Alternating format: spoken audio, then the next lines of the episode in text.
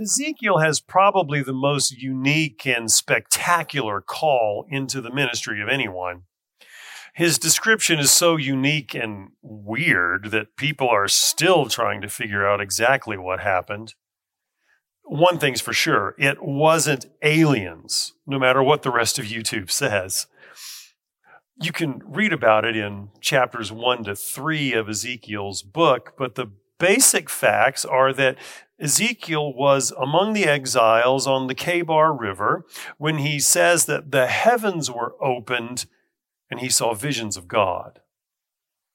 What he saw in the middle of that massive raging thunderstorm and the tornadic winds that were racing in from the north was the, the Merkavah, the chariot throne of God himself, the mobile throne upon which the Lord God moved from place to place. Not the Ark of the Covenant, that was still in the Holy of Holies in the temple in Jerusalem.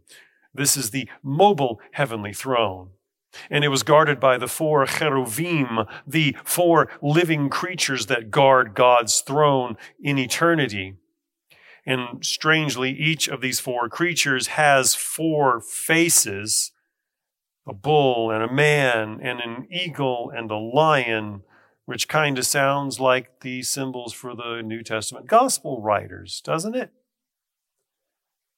Well, the dazzling and brilliant and loud entourage rolls up on Ezekiel with wheels that are covered in eyes, with wings that are flapping, with lightning flashing and brilliant bright light shining from the throne upon the chariot.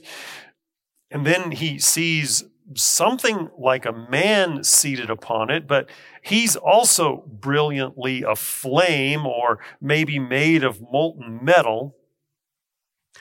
This is not your average, ordinary, everyday messenger. This is certainly not even an angel.